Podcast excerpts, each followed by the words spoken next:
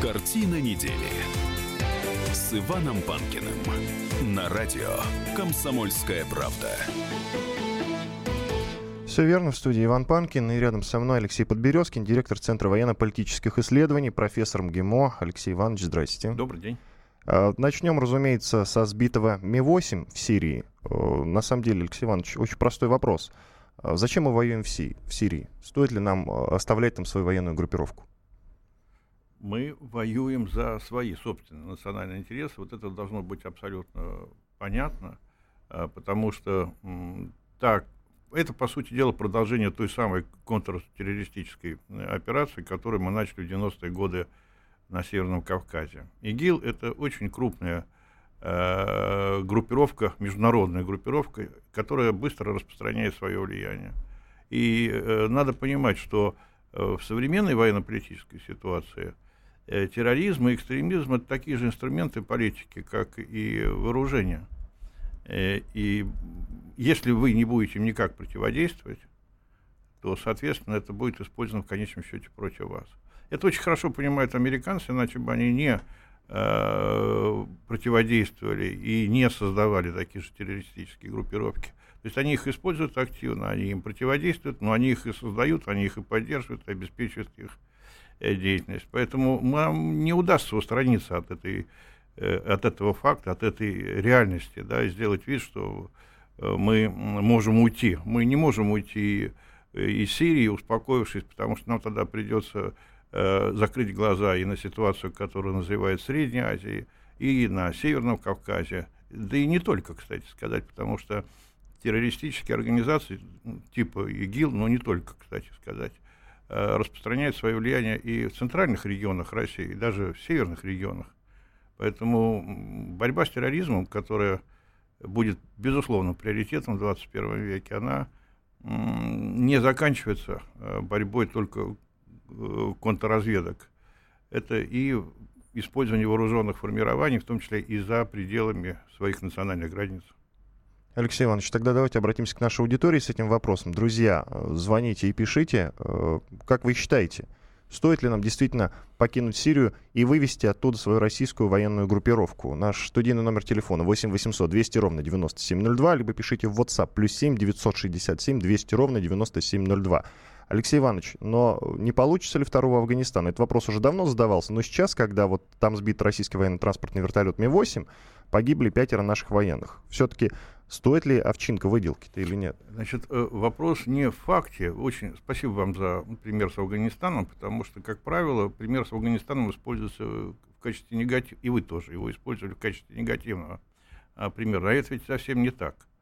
Советский Союз в свое время ввел ограниченный контингент вооруженных сил, и он, в общем, добился своих целей. И если бы мы не бросили э, Наджибуллу, причем бросили совершенно безответственно, отказав ему в помощи, он в одиночку смог противостоять, по-моему, в течение трех лет внешней агрессии, при том, что мы его бросили. А, в общем, что, все, что ему требовалось, это оказание материально-технической помощи, продолжение, чтобы, чтобы мы продолжали оказывать материально-техническую помощь. Мы бы сейчас не имели очень многих проблем. Потому что, ну да, мы отказались от Афганистана, от, от того, чтобы там поддерживать Наджибуллу. Теперь мы имеем проблемы в Таджикистане, в, Тур, в Туркмении, в Киргизии, в Казахстане и дальше вплоть до Южного Урала. Если вы посмотрите на карту ЦРУ, то вы увидите, кстати сказать, что в центре этой карты, как карту России в ЦРУ, находится отнюдь не Москва, а Южный Урал и Казахстан. Поэтому вот надо понимать, что замысел антироссийский заключается в том, чтобы э, дестабилизировать ситуацию в среднеазиатских республиках, и для этого очень хороши вооруженные формирования э, террористического порядка. Э, теперь еще в отношении Афганистана. Советский Союз на самом деле закончил э, эпопею в Афганистане с ограниченным контингентом, напомню, там пятьдесят тысяч человек было, э, вот, очень ограниченными задачами, и, в общем, успешно, потому что мы имели сильнейшую армию в мире, наиболее боеспособны, которая выполнила свою задачу. Мы сами ушли, нас никто оттуда не выгнал. Это было наше политическое решение. Поэтому пример с Афганистаном э, в этом смысле не совсем удачный. В Сирии мы защищаем, повторяю, свои национальные интересы. Мы там используем незначительный контингент вооруженных сил, ну, конечно, средства обеспечения и защиты, безусловно, средства ПВО, воздушно-космической обороны, точнее, в более широком смысле, бригада морских пехотинцев, так сказать, для защиты. Вот и все. Это очень ограниченная военная задача. Конечно, там могут быть какие-то боевые, небоевые потери, куда от них деться. Но эта ограниченная задача решается, на мой взгляд, очень успешно и с большим политическим эффектом. Ну и, кроме того, не следует э, забывать такую вещь. Э, сильна армия только та, которая воюет. Почему сейчас в Сирии самые боеспособные соединения у курдов? Потому что они воюют без конца. Э, то же самое и наша армия. Если она не будет воевать, если она не будет постоянно проходить какие-то э, учения, если они будут испытываться новые системы оружия, а все они испытываются, и, в общем, достаточно эффективно показали, э, мы же сейчас перевооружаем, по сути дела, нашу армию, э, вот это все требует э, своего рода полигона. И э, почему бы нет? То есть Сирия — это такая тренировочная база для нас, ну, да? В том числе, это, конечно, не главное, политическая эта цель совсем другая, это борьба с терроризмом на дальних подступах, скажем так. Потому что чем больше мы убьем террористов там, их там несколько тысяч, наших граждан в том числе, тем меньше их дойдет до границы с Россией. Вот, ну, если так вот совсем, тем меньше их будет там, не только в Средней Азии, но и в Москве. Вот это надо понимать. Давайте подытожим. Все-таки Сирия вторым Афганом не станет. Нет. Ни в коем случае. Хорошо. Но послужит ли все-таки обострением ситуации вот этот вот инцидент, который произошел со сбитым Ми восемь? Нет, ничего не послужит. Мы, в общем, достаточно резко ответили. Для тех, кто сбил этот вертолет, это, в общем, мало не показалось, потому что ответный удар был очень силен. Вопрос ведь на самом деле, вот опять вы сказали про Афганистан. Я не считаю Афганистан негативным примером. Это тот... Это я понял. Тот, угу. э, скажем, э, тот, э, то представление, которое было нам навязано в восьмидесятые годы, и в девяностые годы закрепилось в общественном сознании. Либеральная интеллигенция. Оно совершенно, виду, да? Да, оно совершенно угу. не соответствует действительности. Я понимаю, но мы вот эту войну с терроризмом, мы ее проигрываем или выигрываем? Я не думаю, что можно выиграть или проиграть борьбу с терроризмом. А тогда зачем ее вести? К сожалению, это... Это, это процесс, да, и в этом процессе можно успешно сопротивляться, можно наступать, э, но я боюсь, что никто не до конца не э, выиграет, не победит по одной простой причине, потому что за, в, в основе терроризма ведь лежит идеология. Я понял вас. Алексей Подберезкин, директор Центра военно-политических исследований. Вернемся через несколько минут. Картина недели с Иваном Панкиным. Картина недели с Иваном Панкиным на радио «Комсомольская правда». Иван Панкин в студии и Алексей Подберезкин, директор Центра военно-политических исследований, профессор МГИМО. Мы практически закончили уже обсуждение сбитого в Сирии Ми восемь. Я напомню, что там погибли пятеро наших военных. И, Алексей Иванович, хотелось бы закончить эту тему и перейти уже к другой, про Надежду Савченко. Так вот, появилась такая новость буквально сегодня. Сирийская группировка назвала условия выдачи тел россиян со сбитого Ми восемь. Это неизвестная ранее сирийская группировка. Она заявила, что у нее находятся тела российских военных, которые погибли при крушении вот этого вертолета Ми восемь. Группировка, именующая себя Всеобщий фонд по делам заключенных, до сих пор не фигурировала в, инф... в информационном пространстве. Так вот, они предлагают передать тела россиян в обмен на освобождение заключенных из сирийских тюрем и лиц, удерживаемых группировкой Хезболла в Ливане. Как вы считаете, идти на эти условия или нет, ни в коем случае? С терроризмом ведь переговоры ну, не ведутся. Да, я считаю, что в этом смысле израильтяне абсолютно правы, когда говорят, что с террористами нельзя вести переговоры. Это, безусловно, подставная контора, не какая-то не группировка, не движение, не что-то солидное. Это просто посредническая, скажем так, фирма, которая хочет обменять э, тела наших убитых э, летчиков на э, живых террористов. Вот э, решать это должно э, и будет, конечно, решать сирийское правительство, и э, Россия может, конечно, как-то повлиять, и, безусловно, свою позицию будет э, высказан, э, выскажет, но э, все равно это не наше решение, на самом деле, это решение э, за сирийским правительством останется. Понятно. Спасибо большое, Алексей Иванович. Давайте тогда перейдем к теме про Надежду Савченко. Я напомню, что Савченко выступает за мир на Донбассе. Она вот не так давно заявила, что уже давно пора двум народам примириться. А самое любопытное, она сказала следующее. Мы должны преклонить колени перед э, людьми на Донбассе за то, что мы э, с ними воюем. Вот что-то такое. Это, конечно, не прямая цитата, но вот что-то такое она сказала.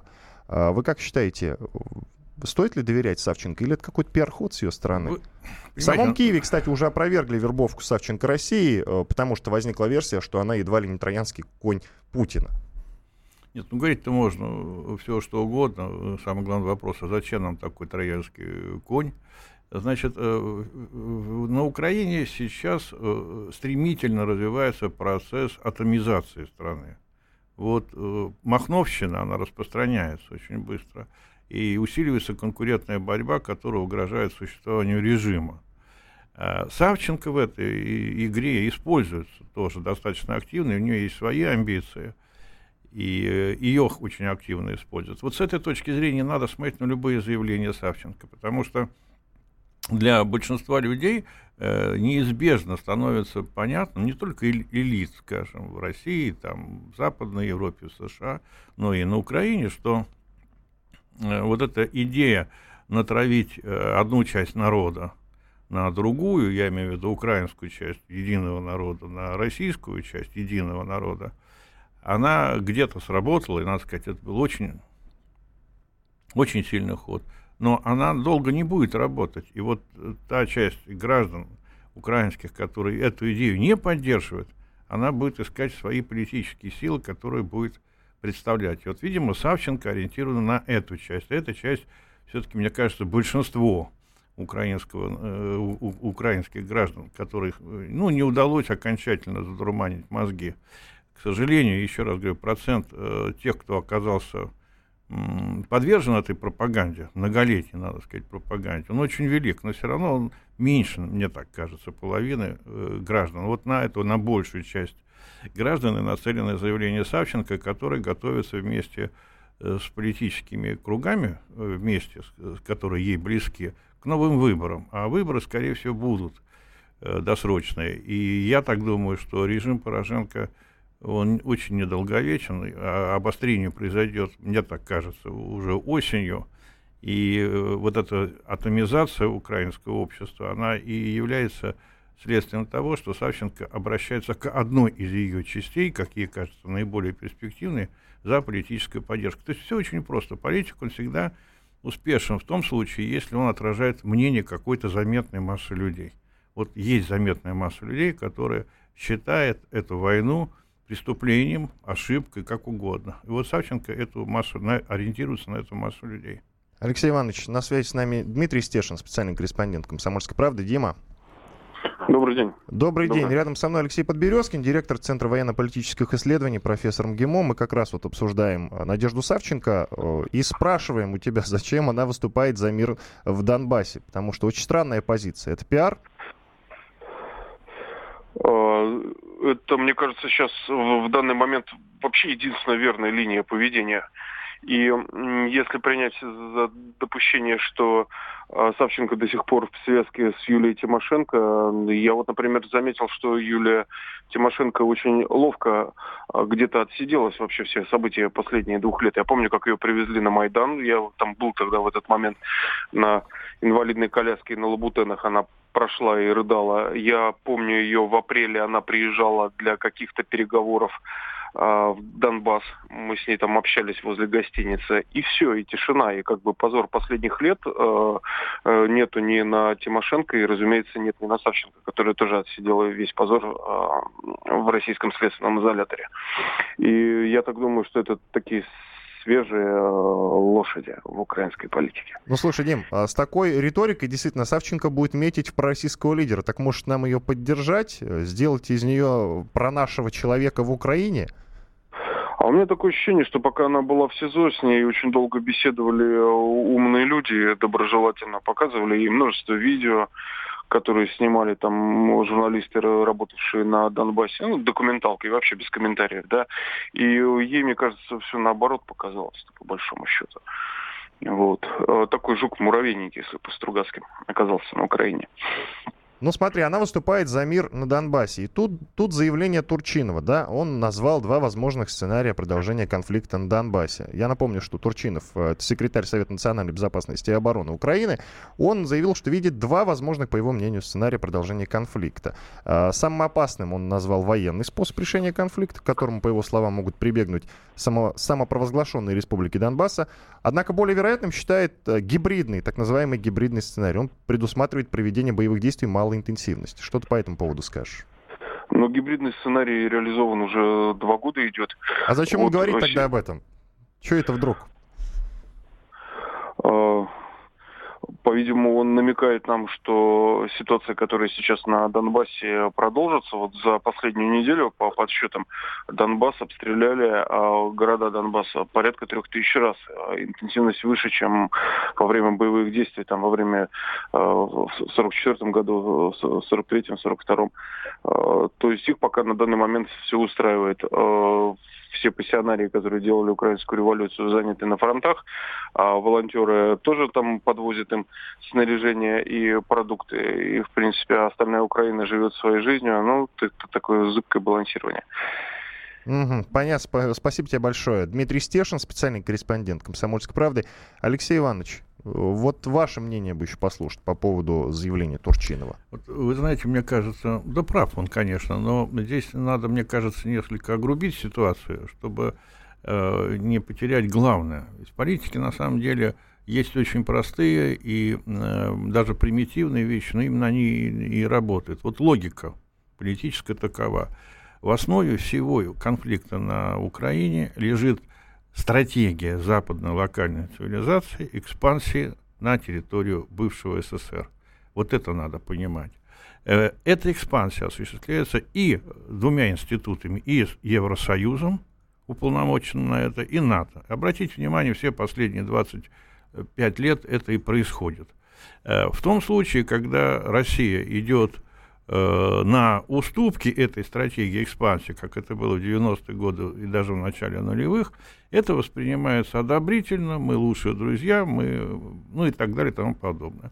Значит, для того, чтобы заставить э, так, э, нас, предположим, или какие-то другие страны следовать, выполнять условия этого, ну, у них есть очень широкий спектр силовых инструментов, среди которых какая-то доля силовых инструментов принадлежит и военной силе. Вот этот весь спектр от самых простых, там, условно говоря, э, игнорирования нашей спортивной общественности, снятия наших спортсменов, там, информационной войны, от до э, эскалацию или еще до крупномасштабных военных действий, вот в промежутке между ними есть еще сотни вариантов использования силовых средств, где есть и эмбарго, и ограничение торговли. В любом случае, все это будет развиваться. Вот эту логику надо понимать. Она будет развиваться и будет усиливаться. Вот что принципиально. Теперь, в какие конкретно периоды времени, какая часть силовых средств будет использована из, этих, из этой гибридной войны, как ее называют, это зависит от конкретных условий, потому что и военно-политическая обстановка, и стратегическая обстановка, как часть военно-политической обстановки, они меняются очень быстро. И в зависимости от того, как, э, ведь это же политика всегда искусство, насколько эффективны те или иные средства, и будут они использоваться. Если эффективны гуманитарные, значит гуманитарные, если военные, так военные. Значит, но дело в том, что все они так или иначе должны использоваться или демонстративно м- присутствовать.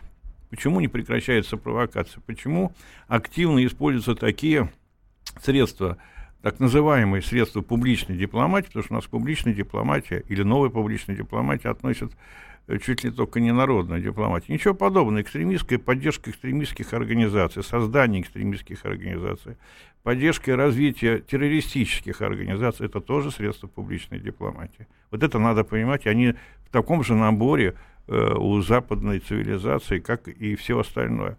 Турчинов — это наиболее яркая личность, которая олицетворяет собой резкое стремление к нагнетанию напряженности. Вообще та часть элиты, которая пришла сейчас к власти, и в, прежде всего это речь идет о Турчинове, конечно, это та часть, которая ориентирована на то, чтобы заработать деньги. Для них не интересуют стратегические концепции, так сказать, им просто нужно урвать деньги и убежать. Угу.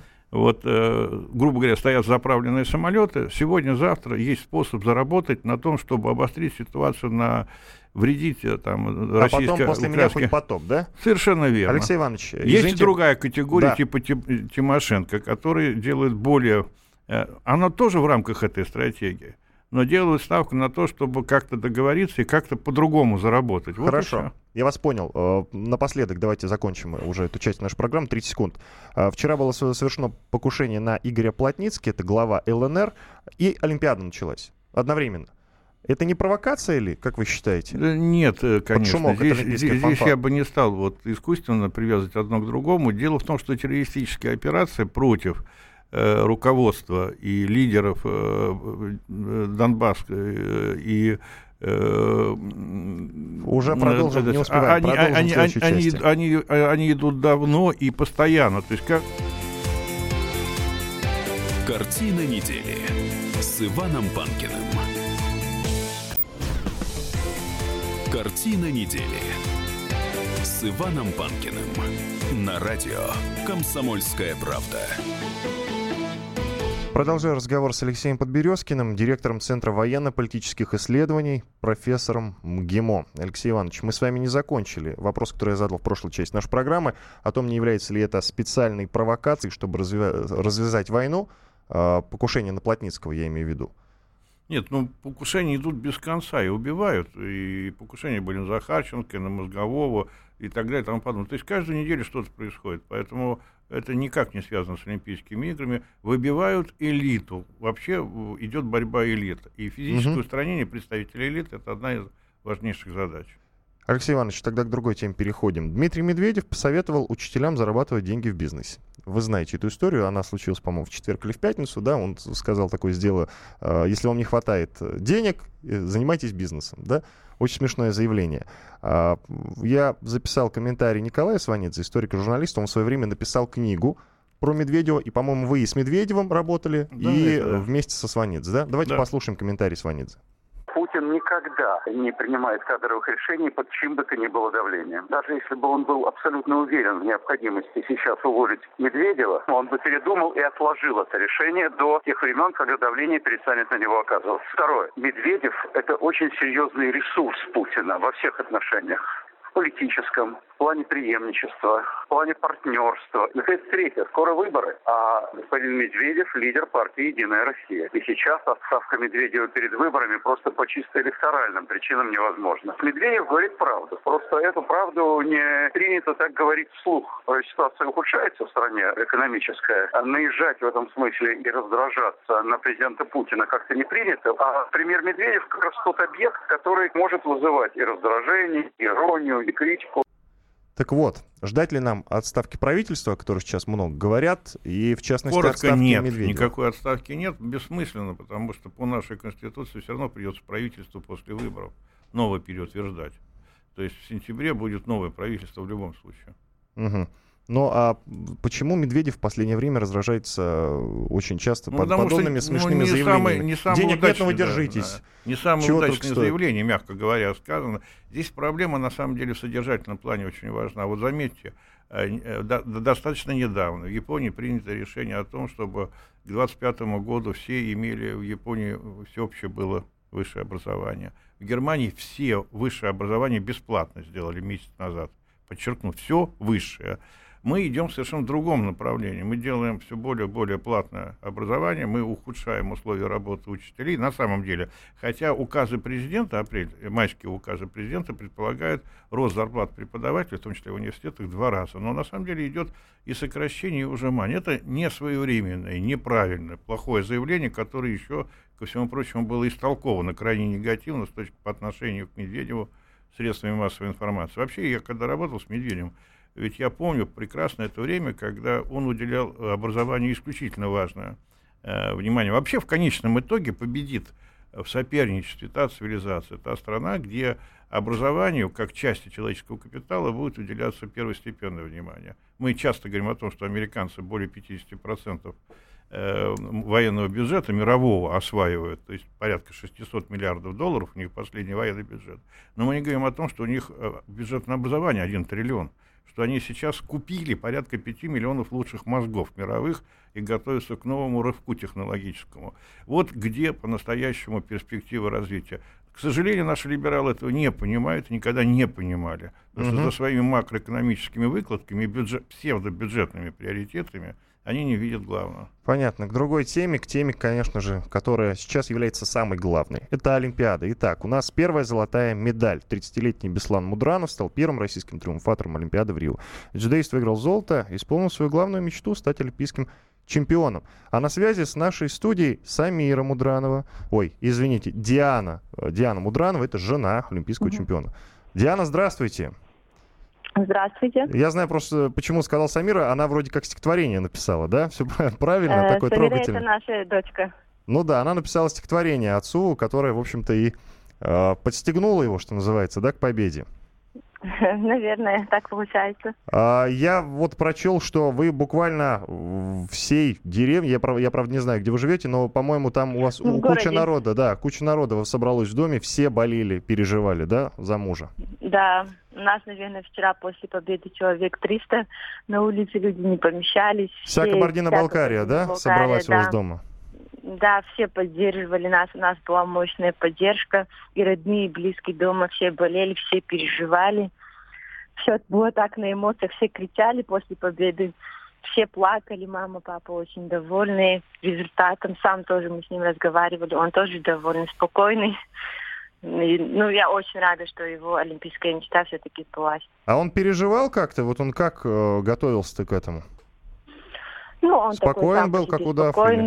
Да, спокойный, как удав, это про него. Он спокойный человек, он настроенный на победу, тоже ехал. Мы его проводили всей семьей. И так-то вот получилось, что выиграл. А когда так, тянулась вся эта бесконечная история с допингом, он как на нее реагировал вообще? Если честно, в целом он был спокойный, потому что тренер, главный тренер Эцио Гамбо сказал им, настраиваясь только на золотую медаль. Но вот когда вот суд шел, по-моему, двадцать четвёртого августа, он уже тоже чуть начал переживать, звонил, спрашивал, что там говорят по телевизору. По-моему, нас не допустят. Но слава, все, слава богу, все решилось, и они поехали. Ну, Диана, скажите, пожалуйста, вот вы... Перед, непосредственно перед вот, выступлением его, вы как оценивали его шансы? Только честно.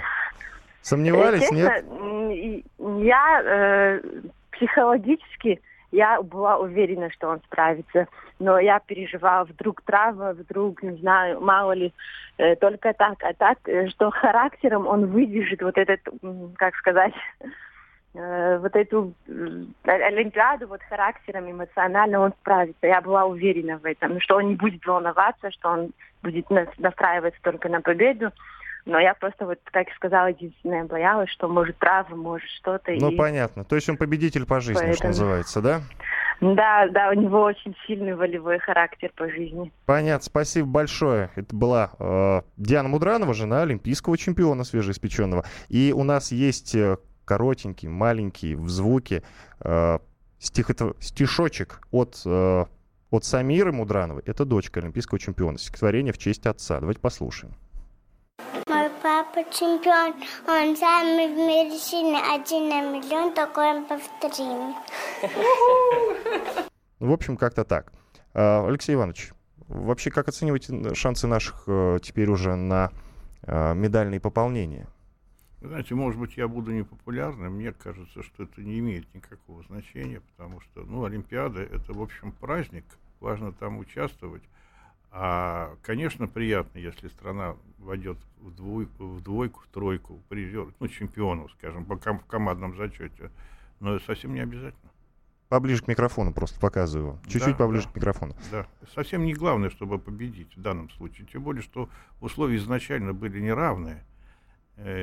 Многих наших спортсменов не допустили, многим испортили настрой, режим тренировки. Поэтому как бы вот бороться за эти баллы, за эти очки, мне кажется, нет смысла. Вообще, я скажу, вот мое мнение такое, что я бы финансирование многих видов спорта резко сократил. Ничего себе заявление. Тем более за счет государства. Ну, в частности, скажем, ну, запретил бы, так? может быть, законодательно финансировать наш футбол. Ну, что нас расстраивать без конца? Вот пускай дворовые команды играют сначала на общественном начале, mm. так сказать, уровне, а потом... Не, ну а как же э, национальные получится. Интересы? Все-таки спорт — это политика. Сейчас это, такой расклад. Это политика, но это не политика, когда речь идет о, о, об огромных зарплатах за плохую игру. Это ну, вот давайте от футбола политика. Отмахнем. У нас множество других успешных спортсменов. И что же, им финансирование теперь прекратить в их виды спорта? Я бы очень ограничил государственное финансирование. А за, за, за что, что, на что им тогда тренироваться? Вы знаете, есть вот в свое время у чудного фантаста нашего было там противопоставление одного государства и другого. Вот в одном развивался профессиональный спорт, а в другом массовая физкультура. Я за массовую физкультуру в стране. Вот давайте лучше деньги потратим на оздоровительный бег, на строительство бассейнов.